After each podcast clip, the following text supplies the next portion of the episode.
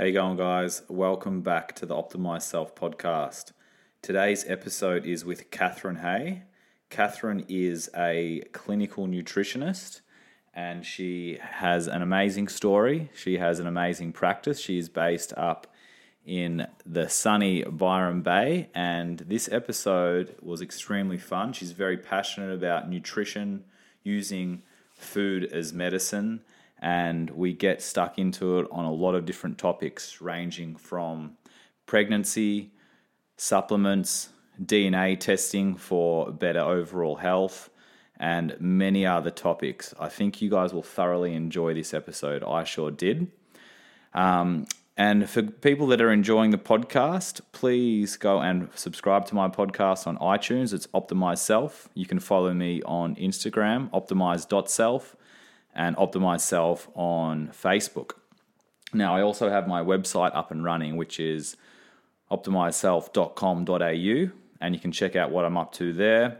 Very basic landing page. However, if you are interested in online programs, which I offer now, I am currently selling eight week online programs. Check out the videos that I do, check out some of the type of training I'm into, and contact me and we can get something started.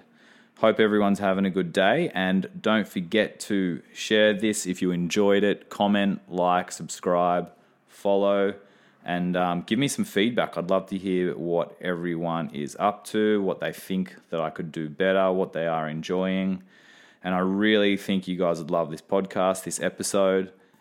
Have a good day, guys. Peace. All right, sweet. Well, Kathy, uh, welcome to the Optimize Self podcast. Thank you for having me. Um, I've been wanting to get you on for quite a while now, so I'm I'm very stoked to be talking with you. Yeah, me too. I'm excited. Good, good. Um, so let's start off with um, just what I usually ask people is um, what you currently do and, and where you're based at. Yeah, sure. So as in terms of currently do is in like I'm a nutritional like a, clinical nutritionist and I'm based in Byron Bay. Is that what you mean? Yeah, yeah, yeah. Yeah. So um, I've been practicing um, up in Byron Bay now for or probably two years. Um, okay. And yeah, I work in this beautiful clinic in Brunswick Head, so just out of Byron, called Apana Centre. Okay. Um, and yeah, so that's kind of where I'm practicing at the moment. Nice, nice. So clinical nutritionist. Um, what what led you into wanting to become like uh, a nutritionist, and what was I guess some of the, the factors that led you to down the, the path that you are at now? Yeah, sure. So I originally started studying um, naturopathy, so to become a naturopath. So I I studied that degree for almost four years, but for some reason, I just lost my passion for herbal med- herbal medicine. So then I decided to switch into doing a Bachelor of Health Science, majoring in nutritional medicine. And, you know, I've always suffered with my own health issues, especially um, around my gut and female hormone, hormonal issues. So I guess I've always had that passion for wanting to understand more about the human body. Um, but, you know, when I was studying nutritional medicine, I actually had no idea what I wanted to do. I didn't want to mm. practice. Um, I didn't have a drive to into that industry, but it wasn't until I was in my final year of the degree and we had to do a huge amount of clinical practice um, where we actually had to start treating patients with a supervisor. And that's where the passion or that, that fire, I guess you call it, ignited within my soul. And it's when I started to realize how powerful food as medicine and nutritional medicine can be in healing the body. And it was mm. when I kept seeing my patients in, in a uni setting, clinical environment setting, coming back, but feeling, you know, so amazing after just two weeks of being on a, on a specific treatment plan that, you know, was individualized to them that I was like, oh my God, I've got to be doing this all the time. And that's when I guess captured nutrition was born after I finished my degree. So that's that's kind of like I was studying for about eight, eight, eight and a half years in human kind of biological sciences. Wow, that's pretty. Yeah, cool. yeah. Um, um, so, what do you love about it mostly, like nutrition and, and being able to help people with using, say, food as medicine? What's your yeah. what's major influence, or like why do you love it so much? I think because I really get to sit down with my patients and listen to their story. You know, everyone has their own health journey, and a lot of the times people aren't heard. And being able to have this safe environment where I can listen and just offer any type of advice that the patients want in terms of, you know, um, treating their health goals, I'm that person. And just seeing how much that can change people's lives mm. really makes me love what I do. And I think that's what empowers me to keep going is just seeing how empowered, I guess is a great word, my patients feel and, and how I just love educating people too. So being able to talk to a broader population like we're doing now and also being able to talk to my one-on-one clients, um, is, is just amazing. And, and that's why I do it. Mm, for sure. Yeah, it's great. Um, yeah. This is a pretty simple question maybe for people that are in like the health industry or their personal trainers or their coaches but for, for people out there that they might not have their nutrition on, on point, like why is it so important to for the average person to, for everyone really, it's pretty obvious to look after their nutrition and to and start to look into it with more depth rather than just thinking that um, they can put anything into their mouth. Like, what is so important about it? Yeah, that's a really good question. So for me, you know, every biochemical process of the body requires a vitamin a min- or a mineral, right? It requires magnesium or zinc or specific enzymes, and mm. they all come from food as food as medicine or from you know proper practitioner only supplementation. You know, we don't require a drug, we don't require a herb. So I think when we look at the chemistry around food and food as medicine, the most re, like the most logical explanation for that is food is always going to be medicine. In, like I'm talking good quality food here, mm. um, because of the nutritional value it can provide the body. So, mm. I mean, everyone is so different, but um, looking looking at food and thinking about it, okay, I'm eating this food to give me energy, to repair my cells, to feed my microbiome, to make me sleep better, to produce happy hormones is the way I try to teach my patients instead of looking at food as either negative or positive or bad versus good. Um, mm. That has that kind of answered the question. Yeah, yeah, yeah, for sure. Because I think there's a lot like there's a lot of different things attached to food when pe- people attach emotion to it as well, but also um, when it comes to eating healthy, it's like it's a chore for some people. Um, yeah. It's very hard for them to wrap their head around. Um, so if you find someone that, you know, comes in and they, they do have, they have certain issues, if it's, you know, uh, skin, skin conditions or anything, or they might be overweight and they need to just get their life back on track, I'd say food is, it's the number one priority, right? Yeah, well, for me, it's the number one priority, um, definitely in what I do and looking at a person's diet.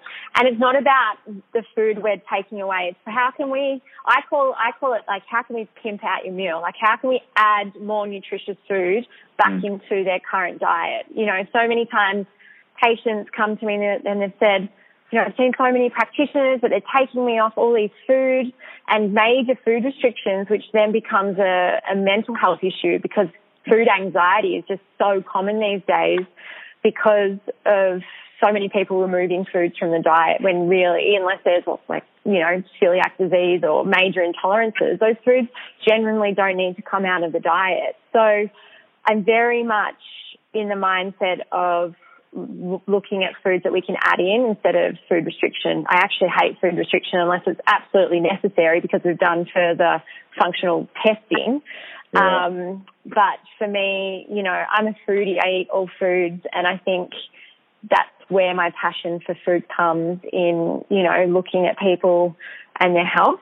It's like, yeah, using food as medicine. Yeah, yeah, for sure.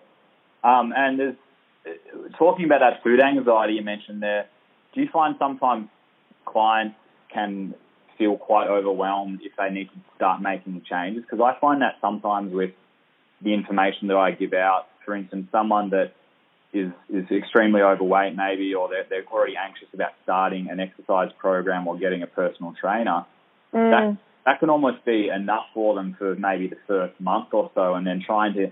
I really need to watch what I say sometimes because I don't want to be giving them too much information or too many mindfulness practices or too much um, exercise to do by themselves.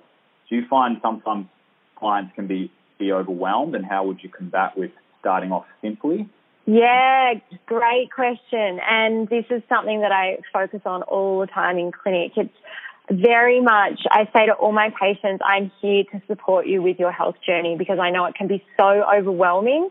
And I always say to my patients, we work out their health goals in order of priority together. We, we come up with a treatment plan that fits in with them and their lifestyle together. It's not, it's all, it's a joint, we're a team, you know? And when we come up with different health goals, we do it one step at a time. I never like to bombard patients with all this dietary advice, all these supplements, because it's too overwhelming and we never know what's working. So I like to simplify everything. And yeah. that's where my patients really build that trust and rapport with me quite quickly because they want their hands held. They want small, achievable health goals to get to that optimal health, you know? Yeah. So that's how I guess I practice really differently to a lot of practitioners out there. Um, sometimes it can be a slower journey, but I don't think there's a rush to win the race when it comes to health. I mean, our health is constantly changing. So taking those slow, really important steps to reach those health goals is, is the best, is the best thing I can offer my patients really. Yeah, no, that's great advice because you, you have it in a lot of different industries within, say, like health and wellness when people want to work out and I've had clients come from other trainers and they're just like, oh, you know, they just they just flog me every session and it's actually like it's too too much or they get too sore from it and it's like it's one of those things if, if you haven't exercised for for years or you do have extra weight on you and there's a lot more pressure on your joints joints and your body, you need to start off small again and, and gradually build up. And that's one thing I tell my clients too is is make sure that, you know, need to remember that not every workout needs to be a thrashing and you don't need to be doing heavy weights all the time. You can start off small and just build yourself up and look at it as a long-term lifestyle change that you'll continually do for the rest of your life. Oh, exactly. Right. That, that information's invaluable, you know. They that, and that's what they want to hear. Mm. So yeah. I think that's fantastic that you do that. And I think, you know, you're in the fitness industry, I'm in the, the nutrition industry, health industry. It's very similar in how we need to approach people because people, they're gentle, sensitive beings and they just want that constant connection as well and to be told that they're doing a good job and everyone is doing a good job. So without it being like, you must do this, this is the only way, you know? Mm. Yeah, for sure. Yeah. Um, and it, it goes in hand in hand with um, people that are giving out, I guess, nutritional advice. I know, for instance, if you're a professional like figure athlete or a bodybuilder, like you know, there's a certain type of um, diet that you'll need to use to to shed off the last couple of you know kilos of body fat, getting ready for competition. Yeah. And you, sometimes giving that that information to the average Joe client for them to lose weight can be effective in the first couple of months or for two months, three months, however long they're doing it. It's extremely hard though to follow when all you're doing is cutting carbs and calories down and making your food very boring. However, yeah. the biggest issue I think sometimes with those types of diets is it's usually not sustainable over time. Like you, as soon as the person gets off it, then they kind of put the weight back on rather than trying to look at a long-term goal. Exactly. That's 100% it. Yeah. Do you find, I mean, on the topic of, say, I'm not saying those diets are fad diets, but do you find a lot of contradictory information or things that kind of grind your gears when you when you're in the the food and nutrition industry? Oh, for sure. I mean, fad diets and all this wellness bullshit that's out there about, you know, alkalining water and you know, you've got to be in keto or paleo is the only way. And yes, like there are there are definitely benefits to some of those diets. No benefits to alkaline water. It's all bullshit.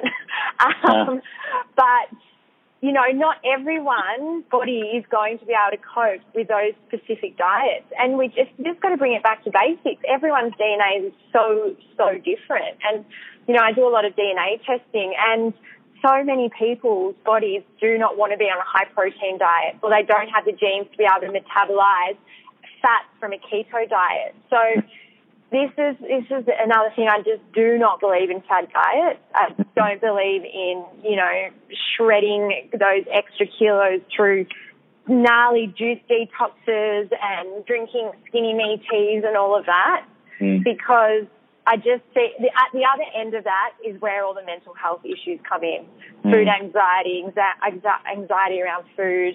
Um, I just repeated myself twice there, but um, binge eating disorders, um, anorexia, those types of conditions. So I am very, very opposed to to fad diets for sure. Yeah. So, getting back to those specific diets that may not work for people who are on a high protein, low carb, or high fat, whatever it is. Maybe someone's vegan when they shouldn't be, or they should be eating less meat when they're eating too much.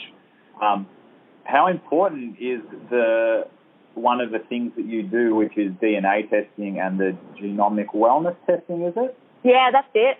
Can you explain that a little bit to, to listeners who do not know what the DNA testing is? Yeah, for sure. So it's quite amazing technology. So it's a simple saliva test, and we can test all genes basically for preventative health. So we test for lipid metabolism, so that's fat meta- metabolism profiles, precursors and genes for, you know, type 2 diabetes, precursors and genes for cardiovascular health. We Wow. can look at um, a lot of the genes associated with different um, vitamin metabolism in the body, so B12, vitamin D, vitamin E, um, all your B group vitamins, vitamin C, glutathione, which is an antioxidant. Um, Yeah. We can check methylation uh, processes of the body, so MTHFR gene mutation. And it also tests, which I just find amazing, like stress response, so HPA axis genes, Yeah. you know, that fight or flight response, warrior versus warrior. Um, we can also look at genetic, um, you know, haplotype genotypes around different types of exercise too. So, you know, I see a lot of patients that come to me saying, I've been working out at the gym and nothing is shifting. Mm. Nothing is shifting. I'm eating well. I don't know what's going on. And they're training six days a week. Uh, we do their DNA and it's because their DNA says, okay, resistance training isn't beneficial for you because you're actually going to put on fat, not muscle. So you've got to be doing cardio or something, you know, something else. Yeah. So this is where I love breaking it down to every individual's blueprint so we can really tailor a treatment plan or, and a lifestyle change based on their, their DNA. And it, the information is just invaluable. It's kind of like you want optimal health, the DNA test really gives you all that information to strive for optimal health and also for preventative health. You know, if there is a family history of Alzheimer's, type 2 diabetes, cardiovascular health, it's really important to know if you have those genetic markers so you Mm. can prevent yourself from getting them because a lot of these diseases are all from diet and lifestyle. Mm. Yeah, no, it's powerful. I did it with you um, probably six months ago, maybe a little bit more, but the the idea. I mean, I had a kind of. I, I felt just intuitively the types of food what I was eating felt better for me, but you just you really put it in concrete for me doing that DNA test with the the higher fat Mediterranean style, um, higher good fats, obviously Mediterranean style diet tend to work a lot better for me.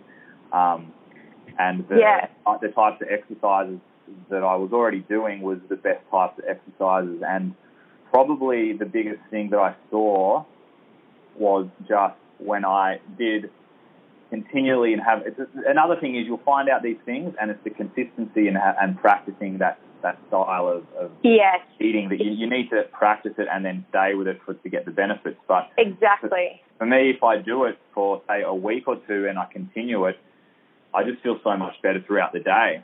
Um, but Yeah. what I noticed is you told me that I didn't.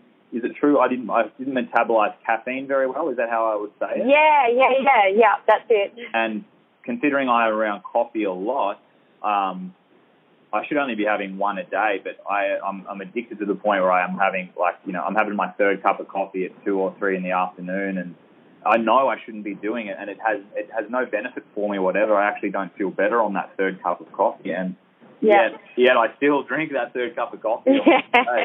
Yeah. Um, so practice. I need to practice what I preach a little bit more sometimes, or what you've told me.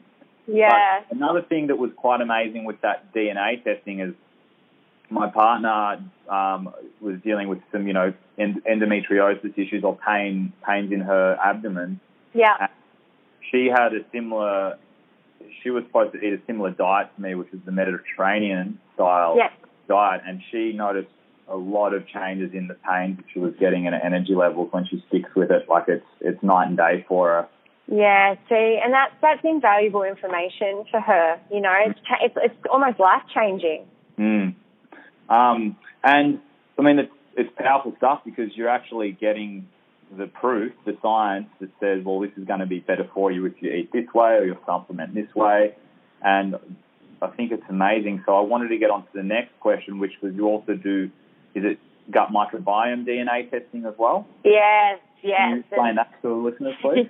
yeah, I absolutely. I mean, you know, I'm, I'm I've really specialised in gut health, but studying people's shit to me is it excites me like nothing else. Obviously, I don't actually look at people's poo. We send those to the lab, but the gut um, DNA microbiome test looks at the bacteria and the DNA in the bacteria. So, looking at the gut microbiome flora is so unreal because we can really see what's happening in people's digestive tracts and in the gut, in the large intestine. Um, and this always, this information always seems to be the missing pieces to everyone's health puzzle, especially with digestive health, autoimmune conditions, female hormonal conditions.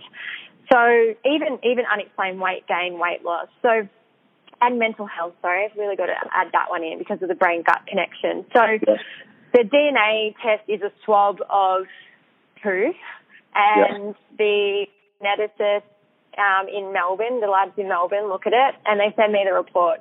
And I've done, you know, so many of these reports that I'm really becoming familiar with people's guts and what's, you know, the good types of um, bacteria versus the bad types of bacteria.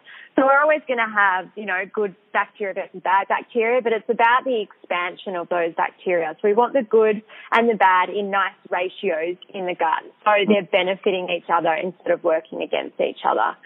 So, you know, doing those gut DNA microbiome tests is just it can be a pivotal point in a lot of people's health journeys because we just gain so much information and it allows us to treat them according to the gut bacteria, which is just phenomenal Mm. in, in the results that we start to see. So why is it so important then to get your your microbiome right or having a healthy gut? Well, we all kind of now know that, I mean, they say, the medical world, that the gut's the second brain. To me, I, I'm just going to say I think it's the first brain. We now know the bacteria in, inside our gut is making huge communication pathways with our brain to perceive pain, to perceive emotions, to perceive the people that we're hanging around with, to, and it helps um, influence our immune system, our female hormones, our male hormones, our brain gut connection, mental health. So looking at that to me and not like knowing that that bacteria is more alive and is kind of more in tune than we give ourselves credit for is pretty amazing. So I think for me, knowing that the bacteria is just so alive and it's, you know, feeding off us, we're the host, Mm. um, and, and how it can influence our day to day life is, is pretty astounding. Yeah, sure. It's amazing. yeah. What are some foods that people are commonly eating that, that create bad gut bacteria and can be causing many issues? Yeah, so number one is refined sugar. I mean, bad bacteria thrive off refined sugars. Um, so that's their preferred energy source and fuel source. So when they're in the presence of, you know, a lot of refined sugars in the diet, they thrive. They're like, woohoo, give me more sugar. And then they just multiply and multiply and multiply. And this is where you can see all these different types of candida, yeast overgrowth, SIBO, so small intestinal bacterial overgrowth, um, and just different GIT signs and symptoms. Yeah. Um, so that would be definitely one of the main contributing factors to um, bad bacteria being found in the gut. Alcohol um, can also exacerbate that. Smoking, um, lifestyle factors, stress can also really exacerbate um, unbeneficial bacterial overgrowth. Mm. Um, and a lot of refined carbohydrate as well because they get broken down into glucose in the body. And again, there's that sugar for their preferred energy source. Well, there you go. Fake, Yeah. fake food. yeah. um, well, on that on that note, um, it, is that like a form of say like inflammation when you feed say you have too much refined sugar? Is the gut becoming inflamed and creating bad gut bacteria? I'm just not sure exactly how it works myself. yeah.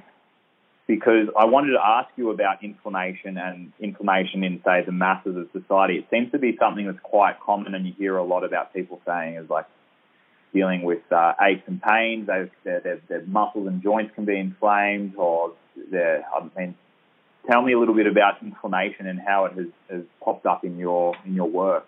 Yeah, it's a really good question. I think, look, I feel like in my industry too, a lot of practitioners are like, you've got systemic inflammation. It's kind of like, well, what does that mean, you know?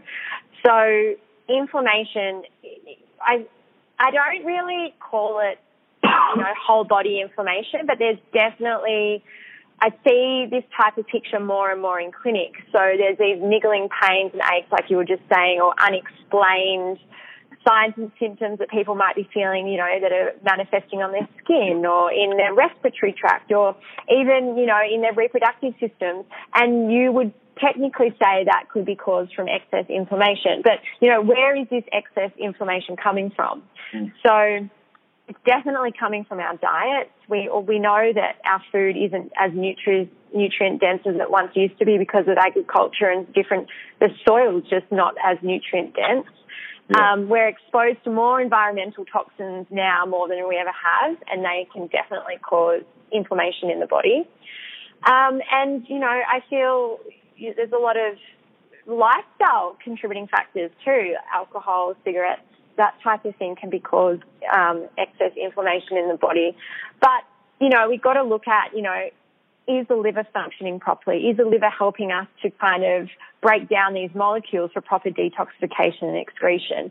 So a lot of the time when we're seeing these, you know, unexplained inflammation markers in the body, we've got to look at the, the liver and the gut because they're our main kind of detox excretion um, pathways. And Yeah. there's usually issues with those that we see these um, other areas of, you know, ill health um, manifesting. Okay, interesting. Yeah. That's Does that kind of answer it, I guess, Yeah, in yeah. a roundabout way? No, no, it's just um, it's it's uh, something I wanted to talk about, just inflammation, because you hear it, you hear it thrown around a lot, so it's good to clarify a few things. yeah. Um, another question is, so if if I'm just the average man or woman, and I'm wanting to get my health uh, kicking, you know, get my health going, and I might start exercise, I might, I'm trying to eat a little bit healthier. Um, should I go and just go to Chemist Warehouse and stock up on some um, some fish oil supplements? Because I wanted to get your thoughts on the good, the bad, and the ugly side of supplementation. I'm so glad you asked me this question. This is one of my favourite topics. Um, I hate chemist brand supplements only because sometimes they are doing more damage to the body than good. They are usually they're synthetic, they're made cheaply, so they have binders and fillers. Usually the molecules, like say iron, is attached to a heavy metal. Yep. Um, a lot of the cheap fish oils have not gone through a highly um, purifying process, so they are full of heavy metals. Um, so, and this is where you can also get, you know, huge amounts of inflammation in the body from taking poorly made, cheap supplements. And I think Yeah. they've caught, caught a lot of flack um, in the media and people saying, um, you know, my, my liver has just shut down from all these supplements. And these are not practitioner only supplements. These are the shit that's on our shelves Mm. that the regular consumer buy. And it's not their fault. They're not to know. Um, but a lot of these supplements, the body can only absorb and metabolize 20% because of how poorly made they are. So you're literally excreting out the rest or it's turning into irritation um, in the gut. Ferro-Grad C, perfect example. So this is an iron supplement that, eh, you know, a lot of um, doctors, practitioners recommend. Yeah. Because it's cheap. That form of iron will make you constipated, makes your poo look green, and causes major irritation on the gut wall because of the form that it's in. Yeah. So when you're looking at supplements too, you know, you can be taking five different supplements, but you don't even know if they're working for your body. So it's really important to work alongside a practitioner who can guide you with practitioner only supplements where you know every form of that vitamin or mineral is attached to a molecule that the gut won't one destroy, but that will also be absorbed and utilized by like 80 to 85%, 95% in the body, which is what you want. You're paying a little bit more, but you're paying for quality and a lot of studies have been done on these supplements to make sure that the patient or the person is getting that top quality support. So I think it's really important working alongside a practitioner to get you on a proper supplement regime, depending on your health goals, um, as well. Yeah. Because they're um, pharmaceutical grade, like scientifically proven to be quality um, supplements, aren't they? Yeah, and and you, you can only get a script from a naturopath, nutritionist, um, or you know, integrative doctor or whoever. You can't Yeah. buy them over the counter um, usually. And going back to the DNA testing, does that test for you that does that test for the individual that some supplements cannot be absorbed because of certain DNAs, that certain genes being switched on or off? Yeah, correct. So it's, it's, that's what's really cool about um, the saliva DNA test is that we can kind of really individualize a treatment plan um, in terms of supplementation about what their body will actually thrive on and what they probably would be getting enough through food. So you could be buying, name the brand at the chemist, fish oils or say a B vitamin, and you're actually not absorbing it properly because you don't have the the gene switched on properly to absorb it.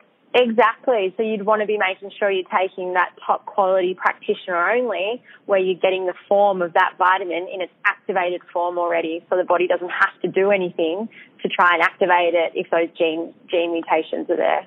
Otherwise, you're just wasting your money and possibly making yourself less healthy. Or Exactly, and it can cause all types of issues. I think even um, the current affair did a huge thing on it maybe months ago now about this poor man with liver, like chronic liver cirrhosis, and that was because he was taking poor quality um, supplements.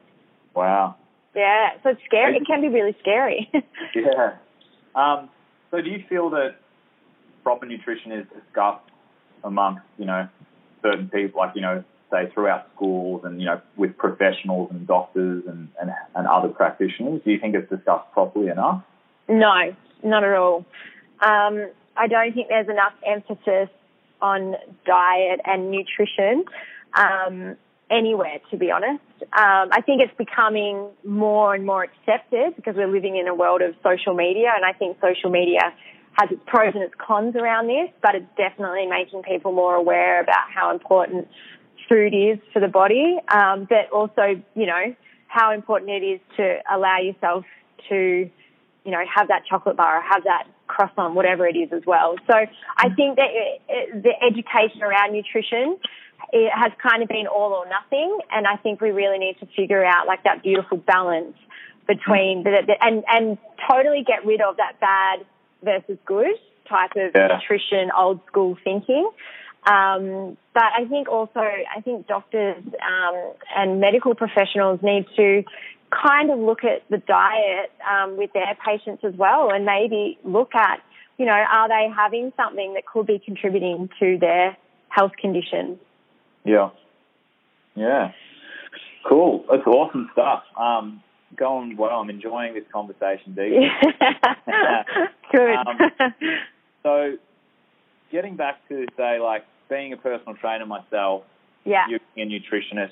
You're not just a nutritionist. I'm not just a personal trainer. You kind of end up falling into a bit of a an area where you are kind of coaching people with parts of their lives. Um, yeah.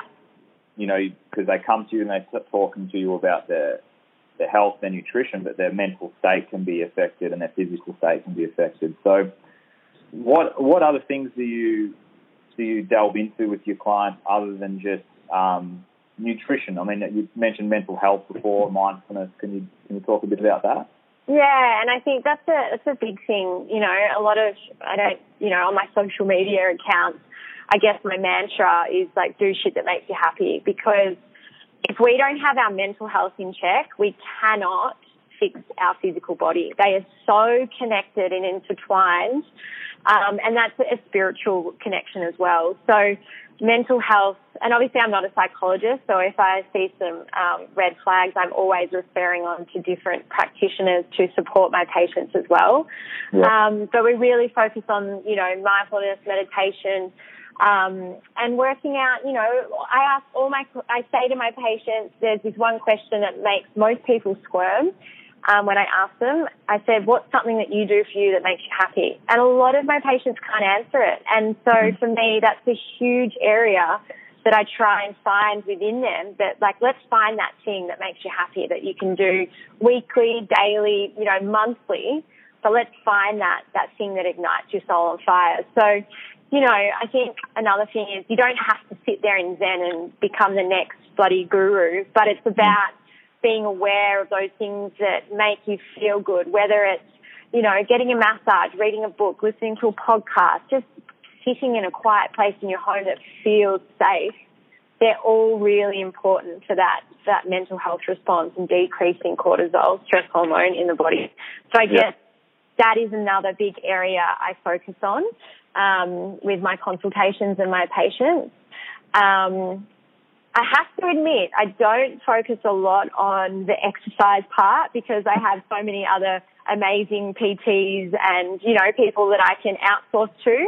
Yeah. So, um, but I always ask them about their exercise regime, you know, what type of exercise are they doing because obviously that can be a, a huge stress reliever as well with that mental health picture. Yeah, sure. Great. Um, and personally for yourself, what, what, um, mindfulness practices do you do you undertake?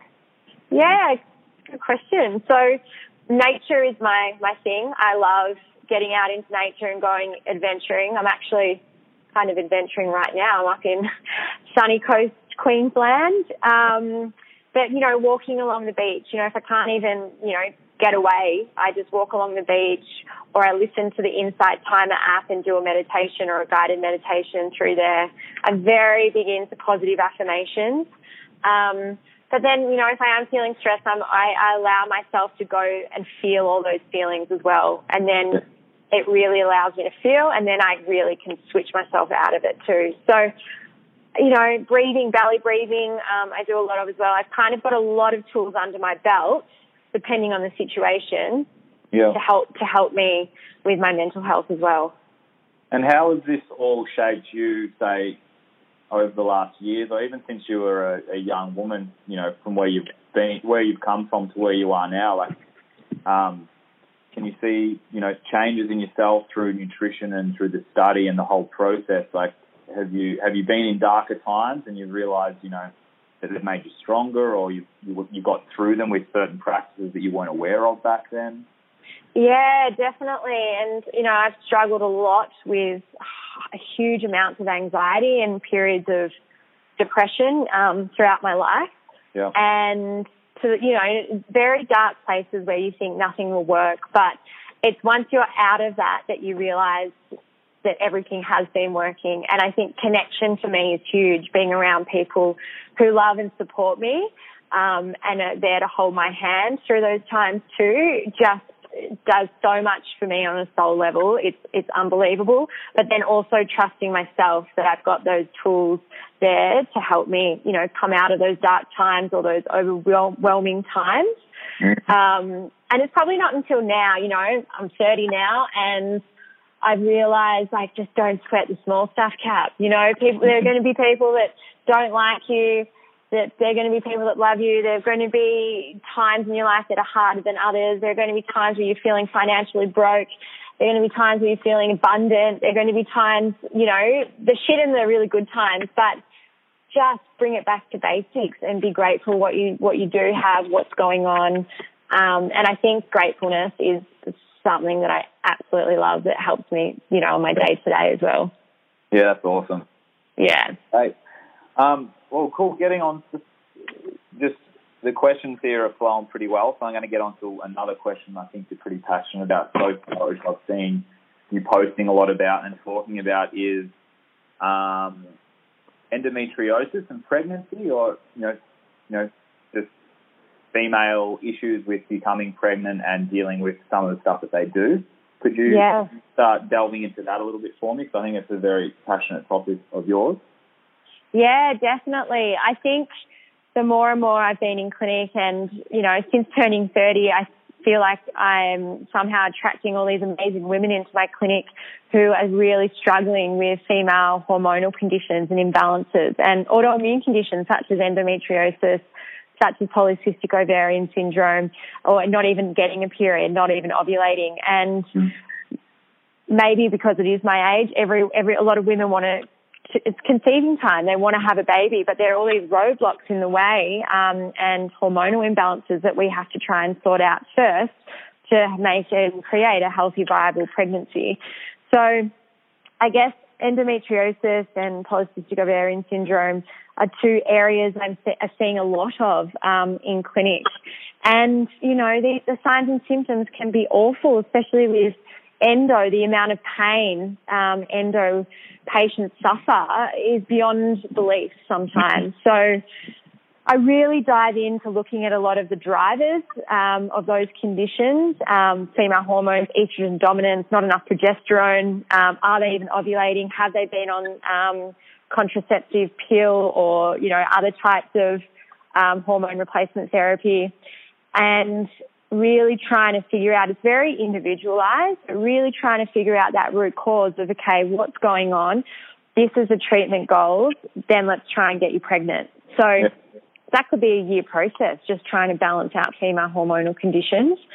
Um, but it's it's a journey I love going on with my patients because you know using food and nutritional medicine, um, we can see results quite quickly, and most of these patients are really dedicated to jumping on board with this because the end goal is a beautiful, happy, healthy baby and beautiful, happy, healthy mum and a beautiful, happy, healthy pregnancy. Yeah. So, even, you know, when my patients become pregnant, I'm like, woohoo, this is the best Yeah, day ever. And being able to support them, you know, preconception into pregnancy and then on the other side, postpartum is just such a, an amazing time for me as a practitioner. I absolutely love it. Yeah, that's awesome. Um, what are some of the side effects of you know being on the pill or contraception for such a long time? What does it do? Yeah, well, I mean, this is, you know, what I'm seeing in my personal clinic is, you know, a lot of this estrogen dominant picture. You know, we're seeing really full on periods or no periods at all, no ovulation, massive amounts of PMS, so that time leading up to the monthly bleed, lots of breast tissue pain, um, periods, lower abdominal cramping, back pain, irritability, moodiness, um, you know, unexplained emotional responses, anxiety, depression, migraines, um, all stemming from a huge increase in estrogen production. And I feel there's, you know, a lot of correlation between long-term use of different um, oral contraceptive pills or, you know, Mirena, Implanon, um, and these types of conditions once they're coming off the pill or, you know, type forms of contraception. And these issues start to arise or Okay. have always been there but have been suppressed, if that makes Yeah. sense. Yeah. So, what are some of the steps when you when when someone comes to see you and they want to you know they want to get pregnant, they want to have a child?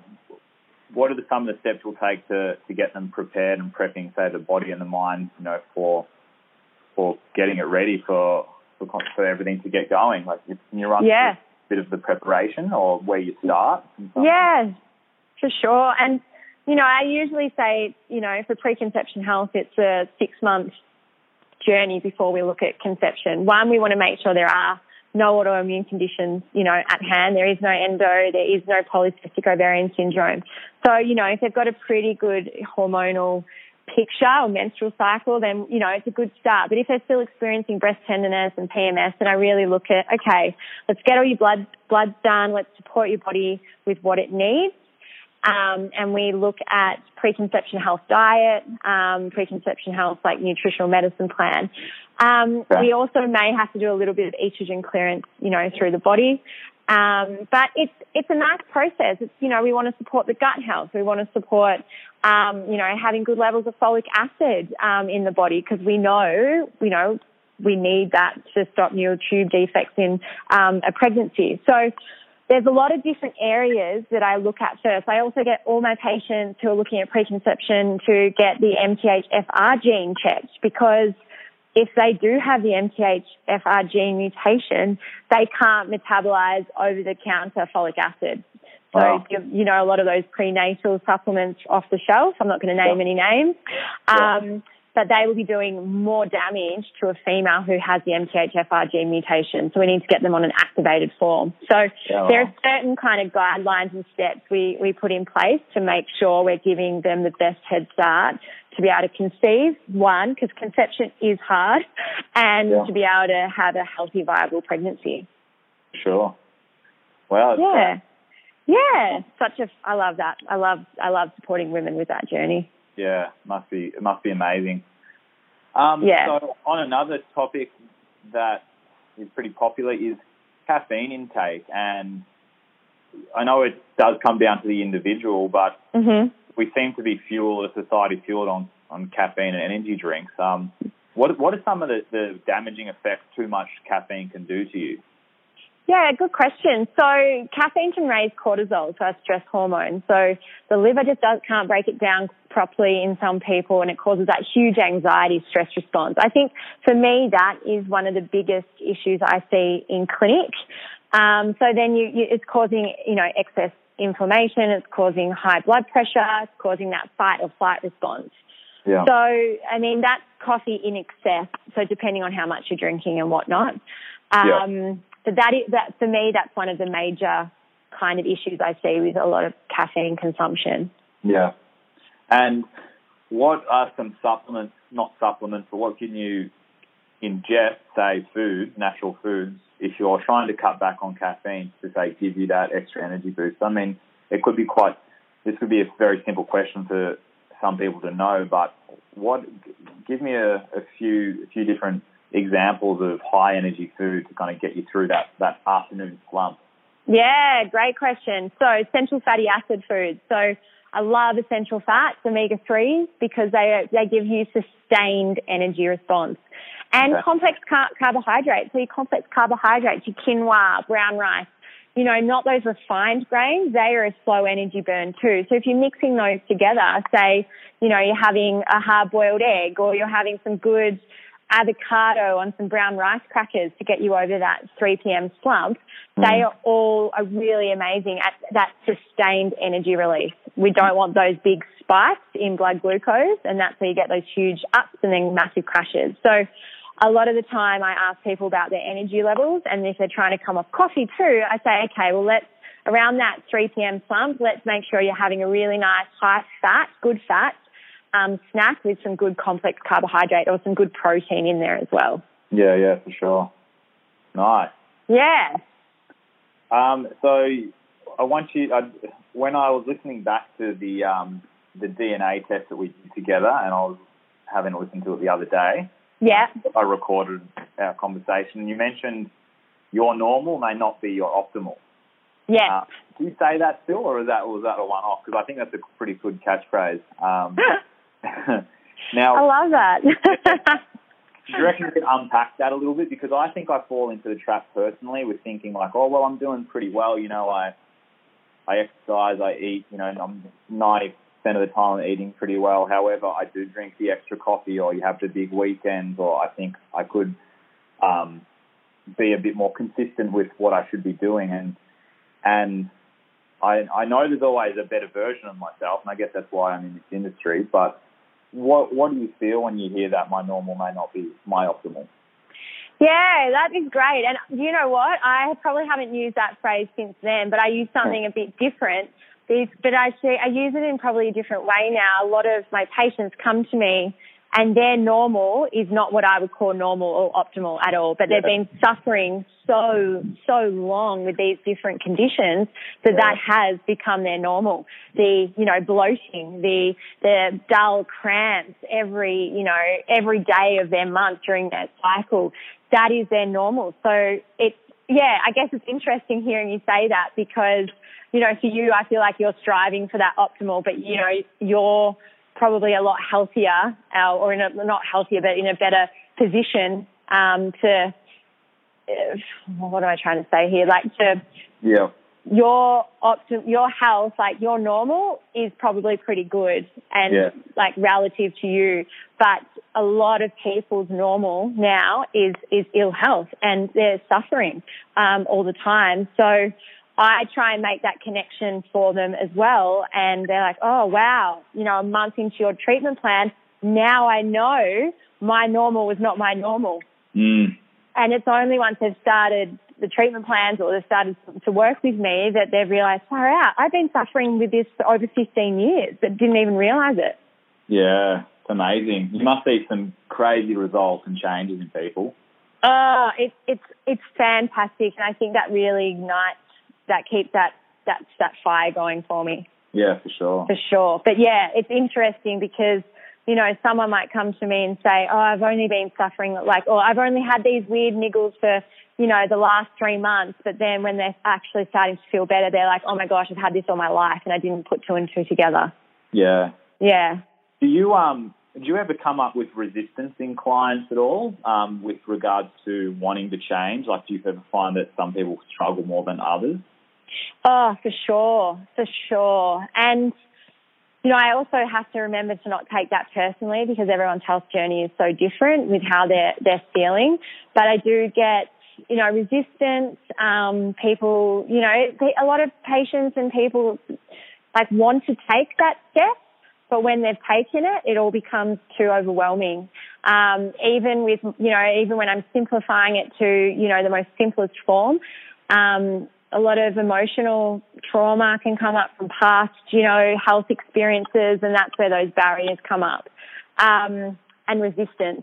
So it's it's hard for me as a practitioner to know how to always treat those situations um, with you know a big big heart. Yeah. Um, but that's where we kind of more delve into that mental health response and you know try and figure out whatever's going on for them then that may be putting up barriers for the treatment they want to they want me to help them with. Yeah, it must be frustrating sometimes because you're just like thinking, you know, all you've got to do is just, you know, stick with it for a month and you'll just you'll be such a better version of yourself than you were. You just really got to take that leap of faith sometimes, and I guess you see it in a lot of people in probably every industry is need to accept that change and accept the unknown for yourself to grow and to become become a better version of yourself. And it's scary sometimes. It can be.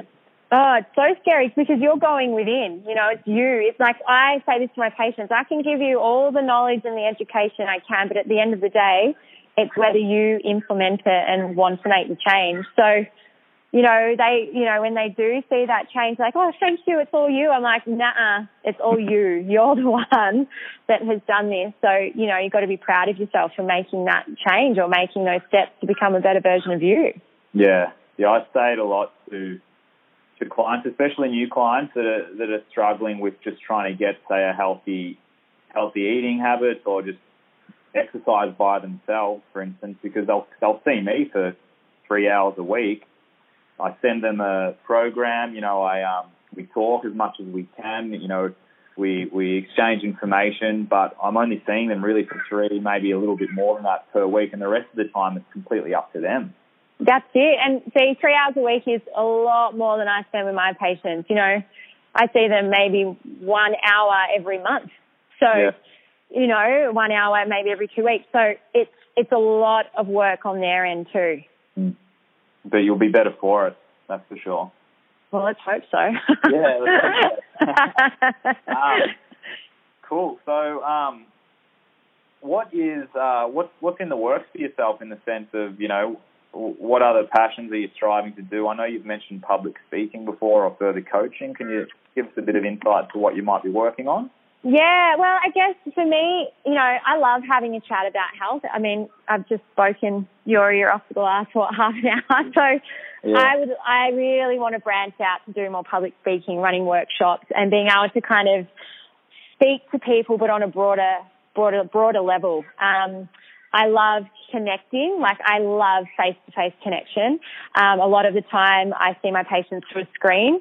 Um, so I do a lot of online consults as well. But that face to face, seeing a group of people, um, it's amazing. And I feel like the next step for me and for Captured Nutrition is to be, you know, seeing my patients three days a week. And then on those two days a week, that's where my creative flair comes in. That's where I'm doing workshops, public speaking, um, talking at events, but also working on content. Like I love um, researching and putting out good quality content, um, you know, over social media platforms. And, you know, I've even kind of thought, you know, maybe, maybe write a book, maybe write the no bullshit approach to nutrition or yeah, do yeah. something like that. But again, I have to be in that kind of creative space where my brain just kind of ticks over to do that. So I guess there's nothing in the pipeline, but there's definitely um, a lot of opportunity for me to for do, to do that.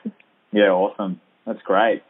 Yeah. Um, so, just in, do you have some advice to say for someone or anyone out there they you know, maybe they can't afford to go to a nutritionist yet, or you know that it's they're they're at the very kind of start of the change that they want to create. Um, in regards to, to food and nutrition, what are some of the, the basic steps you could give them, you know, to get started? Yeah, for sure. So keep it simple. Don't overwhelm yourself with all the nutrition trends out there. So simple food. Like make sure you always have good proteins, good complex carbohydrates, good fats on your plate, lots of fruits and vegetables. You know, diversity is key. If you're using the same vegetables every week, the same rotation, go and find ones that you haven't used because your gut bacteria will love you for it.